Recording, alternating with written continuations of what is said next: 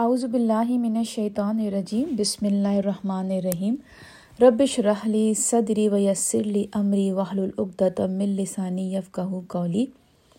السلام علیکم رحمۃ اللہ وبرکاتہ۔ آج ہم ان شاء اللہ تعالیٰ اللہ سبحانہ تعالیٰ کی مدد سے سورہ عال عمران کی آیت نمبر 165 سے لے کر 170 تک کریں گے ان شاء اللہ تعالیٰ۔ اور ان آیتوں میں کوئی نئی بات نہیں ہے۔ یہ بالکل جنگ عہد کو لے کر ہی اللہ سبحانہ تعالیٰ نے بات کری ہے، تو اس پہ ہم بہت زیادہ بات کر چکے ہیں، تو اس لیے ہم پڑھتے جائیں گے اور جہاں جہاں سمجھنا ہوگا ڈیپ، وہاں کوشش کریں گے، ورنہ ایسا اس میں، ان آیتوں میں ایسا کچھ ہے نہیں۔ تو چلیے ہم شروع کرتے ہیں۔ السلام علیکم رحمۃ اللہ وبرکاتہ۔ آؤز باللہ من الشیطان الرجیم۔ بسم اللہ الرحمن الرحیم۔ آیت نمبر ون سکسٹی فائیو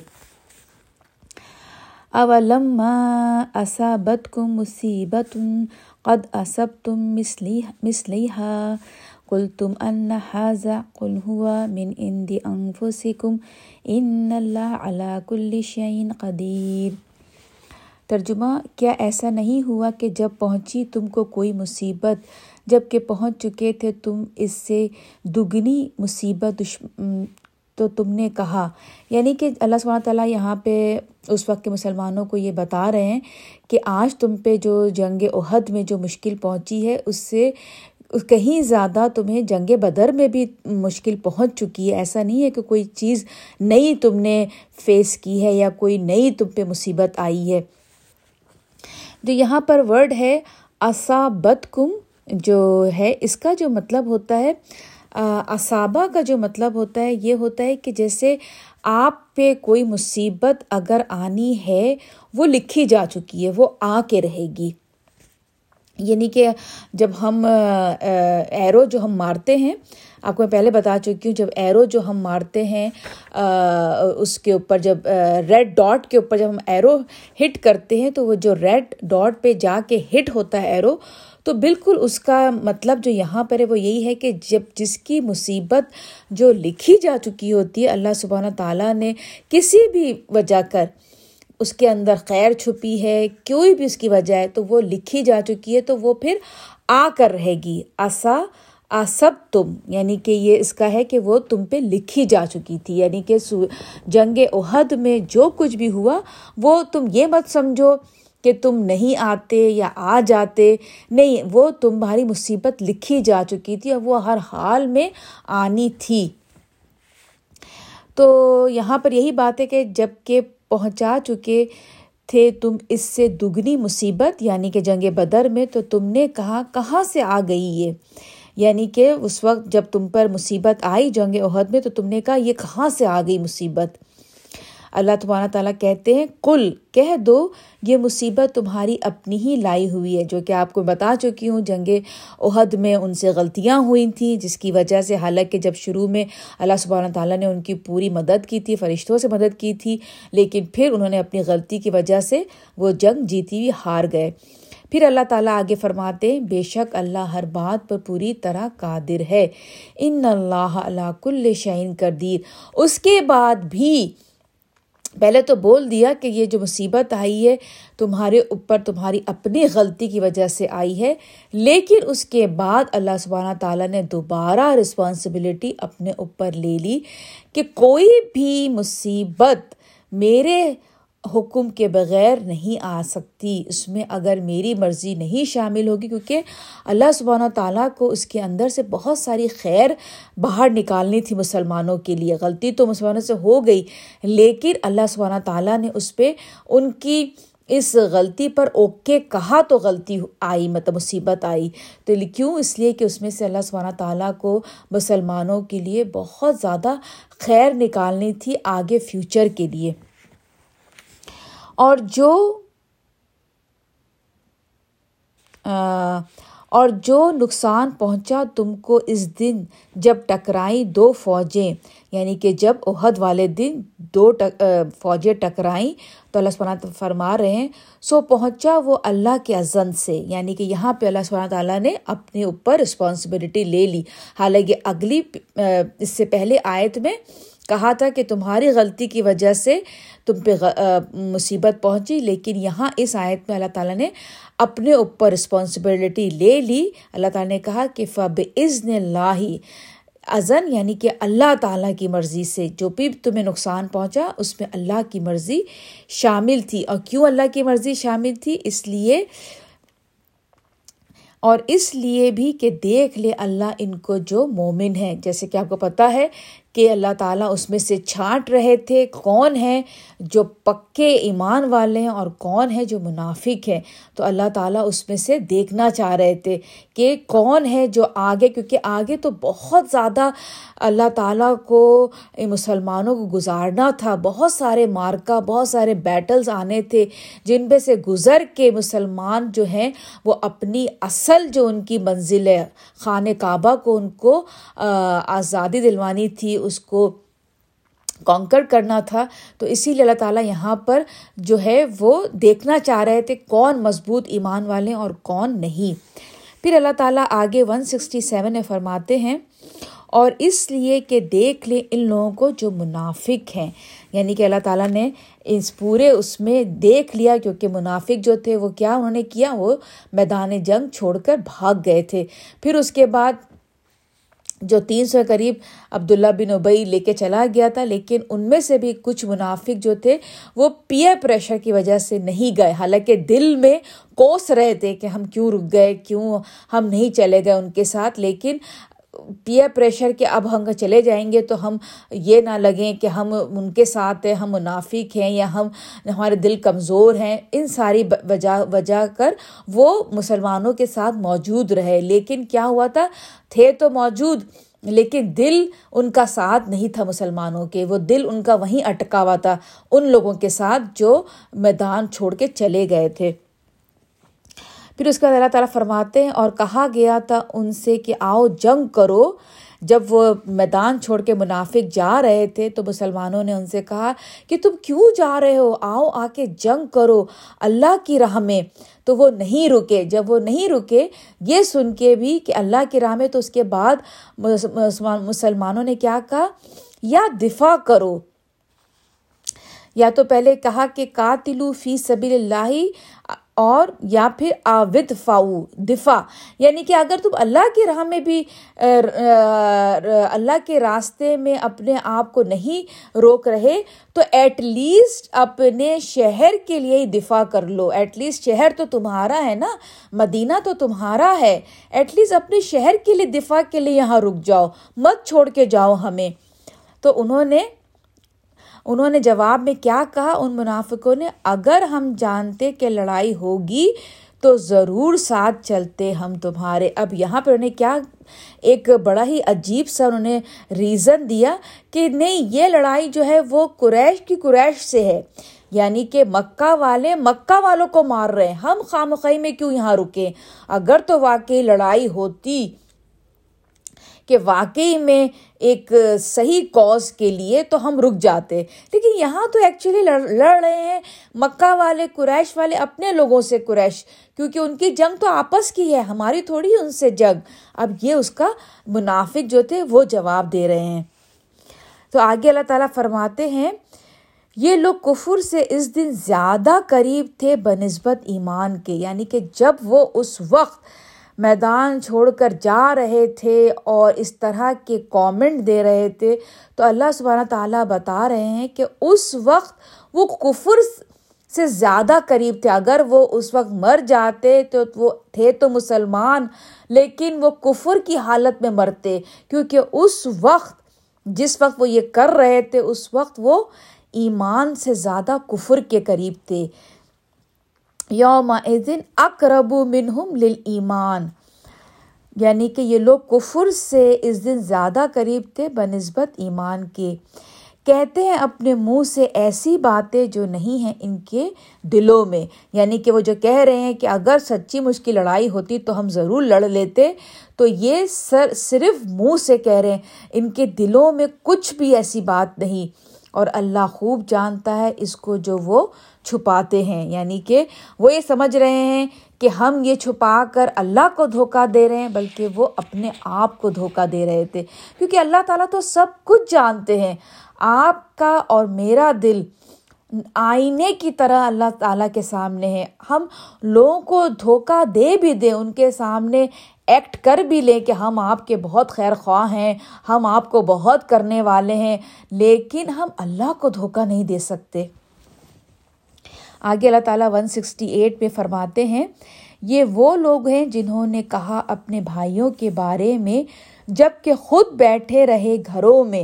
اب وہ لوگ جو واپس چلے گئے تھے میدان چھوڑ کے، اور اس کے بعد بڑے آرام سے وقع، یہاں پہ ورڈ ہے، وقعدو یعنی کہ بڑے آرام سے لمبا وقفے سے وہاں پہ ریلیکس کر رہے تھے۔ تو کیا کہہ رہے تھے وہ لوگوں کے بارے میں؟ جو لوگ میدان چھوڑ کے نہیں گئے تھے تھے تو وہ بھی منافق، لیکن تھوڑی سی ان کے اندر پھر بھی غیرت باقی تھی۔ ان کے بارے میں کیا کہتے ہیں؟ کہ اگر مانتے بات ہماری تو نہ مارے جاتے تم۔ ان لوگوں کو کہہ رہے ہیں، جو لوگ وہاں بچ گئے تھے میدان میں لیکن مارے نہیں گئے، ان لوگوں کو یہ بات کہہ رہے ہیں۔ جواب میں اللہ تعالیٰ بڑی ہی ان کو بات کرتے ہیں۔ کل کل کہہ دیجیے فد رو فد رو مطلب اس کا جو ورڈ کا مطلب ہے، اس کا مطلب ہے کہ جیسے جب آپ فرض کریں کوئی کوئی بچہ ہو اور آپ اس کو وہ روڈ پر کوئی گاڑی آ رہی ہے اور آپ اس کو ایک دم سے دھکا دیں کہ وہ گاڑی کے ایکسیڈنٹ سے بچ جائے۔ اس ورڈ کو کہتے ہیں فدراؤ درا درا کہتے ہیں۔ تو اچھا ٹال کر دکھاؤ، اللہ تعالیٰ کیا کہہ رہے ہیں؟ اچھا ٹال کر دکھاؤ، تم اپنی جانوں سے موت اگر ہو تم سچے، اللہ تعالیٰ یہاں پہ ان کو کھلی وارننگ دے رہے ہیں کہ اگر تم اتنے اپنے آپ کو بھی جب تم بول رہے ہو کہ اگر تم نہ وہاں سے ہمارے ساتھ تم آ جاتے تو تم بچ جاتے، اگر تم اتنے بڑے سچے ہو تو اپنی موت کو ہٹا کے دکھاؤ، جب تم پر موت آنی ہوگی وہ آ کے رہے گی۔ اللہ سبحانہ تعالیٰ ان کو کھلا چیلنج کر رہے ہیں، اگر ہو تم سچے۔ اب ہے ون سکسٹی نائن اور ہرگز نہ سمجھنا ان لوگوں کو جو قتل ہوئے اللہ کی راہ میں ہیں، وہ مردہ۔ یعنی کہ یہ آیت پہلے بھی آ چکی ہے سورہ بکرا میں، لیکن فرق کیا تھا؟ فرق یہ تھا کہ سورہ بکرا میں جب آئی تھی، اس وقت مسلمان کسی جنگ میں انہوں نے شرکت نہیں کی تھی۔ لیکن ابھی جب اس، یہ جو آیت آئی ہے سورہ عال عمران میں رائڈ آفٹر جنگ عہد تو جنگ عہد میں چونکہ جو مسلمان تھے، وہ ایکسپیرئنس کر چکے تھے، شہید ہو چکے تھے، ان کے پیارے شہید ہو چکے تھے، اور وہ منافق جو دیکھ رہے تھے، جو لوگ شہید ہوئے، ان تو ان کے بارے میں اللہ تعالیٰ کیا فرما رہے ہیں؟ اللہ تعالیٰ فرما رہے ہیں، ہرگز نہ سمجھنا ان لوگوں کو جو قتل ہوئے ہیں اللہ کی راہ میں کہ وہ مردہ ہیں۔ اب سورہ بکرا میں اللہ تعالیٰ نے یہ بات یہاں تک ہی رکھی تھی، لیکن آگے اس آیت میں آگے اللہ تعالیٰ فردر ہمیں بتا رہے ہیں کہ بلکہ وہ تو زندہ ہیں اپنے رب کے پاس۔ اور کیا اللہ تعالیٰ زندہ ہے اور آگے اللہ تعالیٰ کیا فرماتے ہیں؟ اور وہ رسک پا رہے ہیں۔ یعنی کہ اللہ تعالیٰ نے آپ کو اور مجھے بتا دیا کہ جو لوگ اللہ کی راہ میں شہید ہوتے ہیں، وہ شہید، وہ مرتے نہیں ہیں، وہ زندہ ہیں۔ اب یہ اللہ سبحانہ تعالیٰ جانتے ہیں کہ وہ کس طرح وہاں پر زندہ ہیں۔ کس طرح سنا ہے کہ وہاں پر وہ خوبصورت برڈ برڈس کی شکل میں ادھر سے ادھر پھرتے رہتے ہیں۔ وہ اللہ سبحانہ تعالیٰ بہتر جانتے ہیں اور وہاں پہ اللہ تعالیٰ ان کو بہترین رزق عطا کر رہے ہیں۔ اب آگے کی آیت جو ہے، آج کی آخری آیت ہے۔ تو اللہ سبحانہ تعالیٰ فرماتے ہیں شادہ و فرحا ہیں اس پر جو عطا فرمایا ہے ان کو اللہ نے اپنے فضل سے۔ اب یہاں پہ اللہ تعالیٰ نے یہ جو ایک ورڈ ہے، فارحینہ فرا فرا کا جو مطلب ہوتا ہے فرا اس کا مطلب یہ ہوتا ہے کہ جب اللہ تعالیٰ آپ کو اپنی جب نعمتیں عطا کرتا ہے اور ان نعمتوں کی وجہ سے جب آپ خوش ہوتے ہیں، تو اس کو کہتے ہیں فرا۔ تو فرد کو جو ہے، وہ دو طرح کی ہو سکتی ہیں۔ ایک آپ کے اگینسٹ جا سکتی ہے، وہ خوشی، اور ایک آپ کے فیور میں جا سکتی ہے۔ اگینسٹ کس طرح جا سکتی ہے؟ جب آپ کو اللہ تعالیٰ نعمتیں دے اور آپ اس نعمتوں سے خوش ہوں، تو آپ اس کا کریڈٹ اللہ کو دینے کے بجائے آپ اپنے آپ کو دینا شروع کر دیں۔ میں کماتا ہوں، میں یہ کرتا ہوں، میں وہ کرتا ہوں۔ لیکن جب آپ اللہ کی نعمتیں حاصل کرتے ہیں اور اس سے خوشی حاصل کرتے ہیں اور پھر اس کا کریڈٹ جب آپ اللہ کو دیتے ہیں تو وہ آپ کے حق میں آخرت اور دنیا کے اعتبار سے خوبصورت بن جاتی ہے۔ اللہ تعالیٰ آپ کو اس کا دگنا تیگنا اجر عطا کرتا ہے، کیونکہ آپ یہ محسوس کر رہے ہیں، یہ ریئلائز کر رہے ہیں کہ نہیں، جو بھی نعمت ہے، حالانکہ ذریعہ چاہے میں بنا ہوں یا کوئی اور بنا ہے، لیکن ایونچولی ایٹ دا اینڈ وہ آئی اللہ کی طرف سے۔ اس کا سارا کریڈٹ میں اللہ کو دیتا ہوں۔ جب ہم کہتے ہیں نا الحمد للہ تو صرف زبان سے نہیں، دل سے بھی الحمد للہ کہیے۔ یعنی کہ ساری تعریف اور شکر گزاری اللہ سبحانہ تعالیٰ کے لیے ہے۔ تو یہاں پہ اللہ تعالیٰ فرماتے ہیں کہ جب جب شہید جب اللہ سبحانہ تعالیٰ کے راہ میں جب کوئی شہید ہو جاتا ہے تو اللہ تعالیٰ اس کو ایسی نعمتیں عطا کرتے ہیں کہ وہ جو شہید ہے، وہ یعنی کہ یعنی کہ فارحین میں شامل ہو جاتا ہے۔ اتنا خوش اس کی اللہ تعالیٰ کی نعمت سے وہ اتنا خوش ہو جاتا ہے۔ تو اسی کو یہاں پہ اللہ تعالیٰ فرماتے ہیں، شاد و فرحاں اس پر یعنی کہ وہ اتنے خوش ہیں۔ جو عطا فرمایا ہے، ان کو اللہ نے اپنے فضل سے۔ یعنی کہ جب ان کو وہ شہید ہو گئے، جیسے ہی وہ ساری تکلیفیں، سارے غم اس وقت تک کے تھے جب ان کو شہادت نہیں ملی تھی۔ لیکن جیسے ہی شہید ہوئے تو وہ ساری تکلیفیں بھول کے اتنے خوش اتنے خوش کہ ان کو اللہ نے اپنے فضل سے بہت عطا کیا اور مطمئن ہے ان لوگوں کے بارے میں جو ابھی نہیں پہنچے۔ یعنی کہ دیکھیں، یہاں پہ اللہ تعالیٰ یہ کہہ رہے ہیں کہ ان کے پاس، ان کے پچھلوں میں سے یعنی کہ جب کوئی شہید ہو کے چلا جاتا ہے دنیا سے، تو وہ دنیا میں جو لوگ ہوتے ہیں نا، جو اللہ کی راہ میں شہید ہونا چاہ رہے ہوتے، جانتے ہیں نا وہ کون ہیں۔ وہ ان کا ویٹ کر رہے ہوتے ہیں؟ کب ان کا نمبر آئے اور کب وہ اس طرح کی انجوائمنٹ سے وہ خود انجوائے کریں؟ یعنی کہ وہ وہاں پہ سارے جو شہید ہو کے چلے گئے دنیا سے، وہ اپنے ساتھیوں کا انتظار کر رہے ہوتے ہیں۔ صرف وہ ساتھی نہیں جو وہ دنیا میں ان کو جانتے تھے، نہیں، وہ ساتھی جو اللہ کا نام لیتے ہیں دنیا میں۔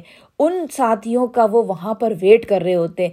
جیسے آپ نے اکثر دیکھا ہوگا ایئرپورٹ پر لوگ بڑے بڑے بینر لے کے کھڑے ہوئے ہوتے ہیں۔ جب آرمی کے لوگ واپس آ رہے ہوتے ہیں جیت کے یا پھر کوئی کرکٹرز ٹیم واپس آ رہی ہوتی ہے۔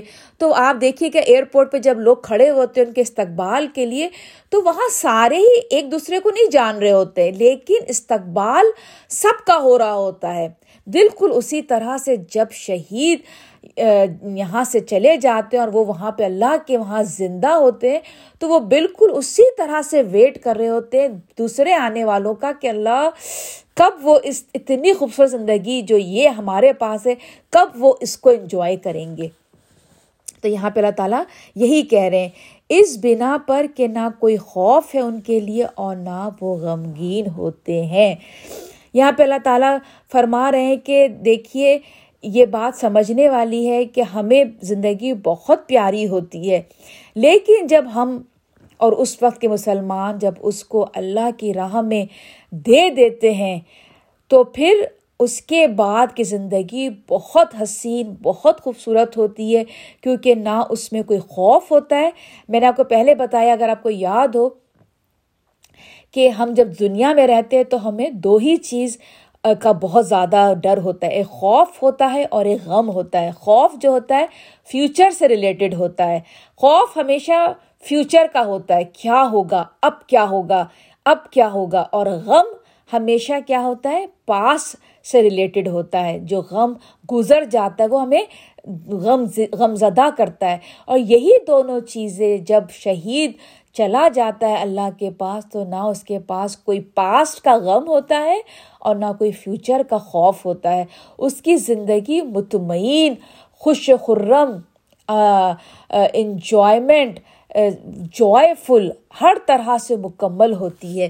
تو یہاں پہ اللہ سبحانہ تعالیٰ یہی آپ کو اور مجھے بتا رہے ہیں کہ تم دنیا کی زندگی پر اللہ کے اوپر شہید ہونے کو ترجیح دے رہے ہو، لیکن تمہیں نہیں پتہ کہ مرنے کے بعد کتنی خوبصورت زندگی ہونے والی ہے۔ ان لوگوں کی جو اپنے آپ کو اللہ کی راہ میں قربان کر دیتے ہیں، شہید ہو جاتے ہیں۔ تو چلیں، یہیں پر ہی میں اپنی تفسیر ختم کرتی ہوں۔ جو کچھ بھی غلط تھا وہ میری طرف سے تھا اور جو کچھ بھی ٹھیک تھا وہ اللہ سبحانہ تعالیٰ کی طرف سے تھا۔ مجھے اور میری فیملی کو اپنی دعاؤں میں شامل رکھیے گا۔ آپ بھی میری ہر دعا میں شامل رہتے ہیں۔ السلام علیکم رحمۃ اللہ وبرکاتہ۔